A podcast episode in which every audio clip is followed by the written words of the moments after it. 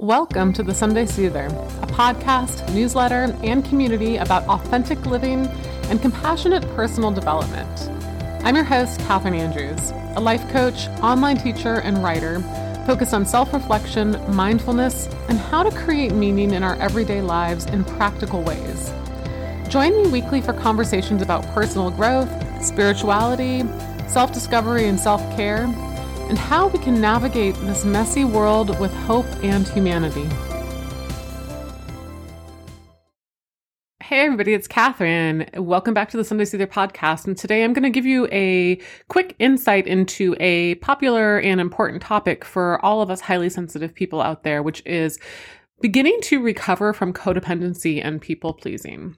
So I've talked a lot about codependency and people pleasing in the past. You can go back and search my archives for the word codependency to find a little bit more about what it means. But at its core, codependency is placing the needs, desires, and just general like worth of others ahead of yours. And then your own worth is dependent on external factors as well, like how you look, how much money you make, who you're dating, those sorts of things. So codependency which is incredibly closely tied to people pleasing. And for me, they're almost basically the same thing. They stem from, at their core, a lack of identity. Um, people pleasing and codependency are not inherent traits, they're learned behaviors that we adapted to as coping mechanisms in childhood to gain safety and acceptance if we lived in a chaotic home or a home where there was emotional repression or any other, you know, scenario which would have caused us to learn that we couldn't be safe just as we were, especially us beautiful, highly sensitive little kiddos, we learn to become incredibly hyper vigilant and to be the person who looks outwards at everybody else and predicts what they need, can sense their emotions, soothes them, right? And we're very, we become very focused on the external. So whether it was a unreliable parent that we had to soothe, or whether it was um, a scary parent and we had to repress our emotions because we didn't want to set them off, or any other situation, we learn these traits of codependency and people pleasing to stay safe and gain acceptance in our family of origin and in other situations. And we do this to to stay safe and to stay alive and to make it through. And so we can be thankful that we had these tactics that were unconsciously developed. And you know usually in adulthood they stop working for us. And one of the things that i find can be really difficult for folks is that codependents really struggle because we never had the chance to develop a sense of identity that is independent of what others think of us or that's unrelated to like our caregiving uh, abilities right? And as we're on the path of recovery from people pleasing and codependency, you know, it's like, how do I start becoming not codependent? How do I stop people pleasing? And one of the very first places you can start is moving to a daily practice of asking self centering questions. And these are very simple. And so please do not dismiss what I'm about to suggest as too easy or too simple to work because it's actually at the core of pretty much every codependency recovery path that I've ever seen, and certainly was the core of mine. So, when I'm talking about self centering questions, as codependents and people pleasers, we've gotten really good at asking questions that are like, what do they need? What are they thinking? What do they want? How are they feeling? What can I do to make them feel better? What might they need from me? What are they thinking about me? So, we're asking these questions that are very externally focused on somebody else's needs, desires, emotions, and wants. And what I want us to begin practicing at a daily level, much like in the way if you wanted to gain more upper body strength, you would do five or 10 push ups a day. You can start really small. Is I want you to start a practice of asking self centering questions.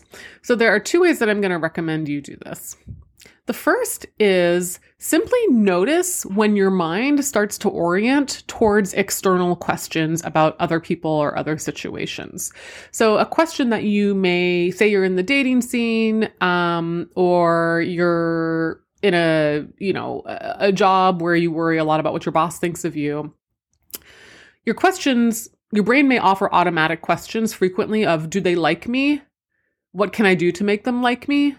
Do they think I'm good enough? right? So those sorts of questions. And I just want you to start to notice those thoughts when they come up. You may even have to just write them down on a regular basis to mark them. Like, what are the kinds of questions about others that are externally focused that your brain is offering you on loop? And then I want you to take those questions and take a moment and reframe them to be about you.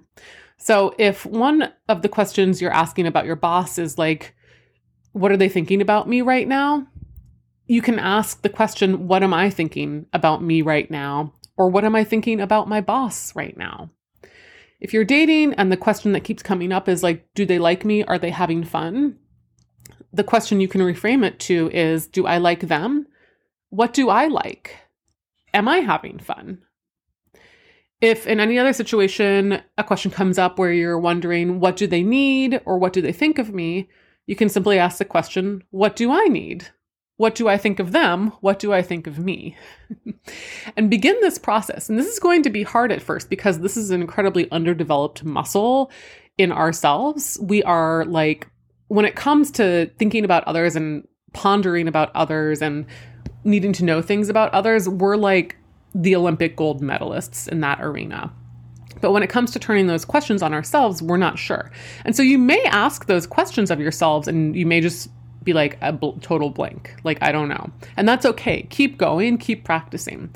So that's the first tip for today is notice when your brain is offering external focused questions and then practice, begin practicing reframing them as self-centering questions. So questions about you. Do I like me? What do I need? What feels good to me? Right? The second practice I want to offer you is pretty simple and it's setting a timer twice a day, one sometime in the morning and one sometime in the evening. And the alarm will remind you to ask yourself two questions How am I feeling? And what do I need?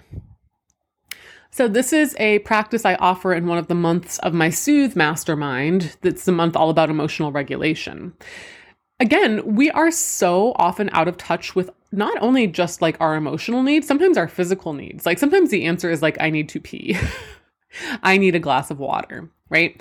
And setting an alarm twice a day to ask yourselves, how am I feeling and what do I need? And just sitting for a second for the answer is going to be revolutionary for you. And it's a practice that I encourage you to do for the rest of your lives, but certainly to just at least try it for one month. Setting that alarm twice a day, once in the morning, what do I need? What am I feeling? And then once in the evening too. And again, not beating yourself up if you don't know the answers immediately. You're practicing. This is a new muscle you are developing. This this muscle of centering towards yourself, of turning inwards. So I hope this episode, this quick hit was helpful for you. So the two tactics again, just to recap, are to notice when you're asking external focused questions about other people or other situations and wondering what they're thinking or needing, and reframe those questions to instead be about you. And then, second, set an alarm for 30 days, twice a day, and it simply asks, What do I need and what am I feeling? And let the answers just arise. Again, the answer may be like, I need a Coca Cola. I need to lie down. I need to take a walk outside. I need to cry. I need to, you know, whatever it is. And what am I feeling? Sometimes you're going to feel the answers are going to be like, I don't know. I'm going to, I feel kind of blank. I'm not sure. And that's okay. Let it be a practice. So, hope that's helpful. This one is for all of my beloved folks who are codependent and people pleasers and who are starting the path on recovery or joining me there too. It's totally possible. And I'm sending all of my love out to you today. Talk to you next week. That's it for this week's Sunday Soother. Thank you so much for tuning in. If you have a moment, go on over to iTunes and leave me a five star review. That's how other people find this podcast and the message of hope and compassionate personal growth I'm hoping to spread to many more people just like you. You can find me on Instagram at Catherine Andrews and find out more about the Sunday Soother at thesundaysoother.com. You can also check out my services, courses, and coaching at catherinedandrews.com. Have a great day ahead.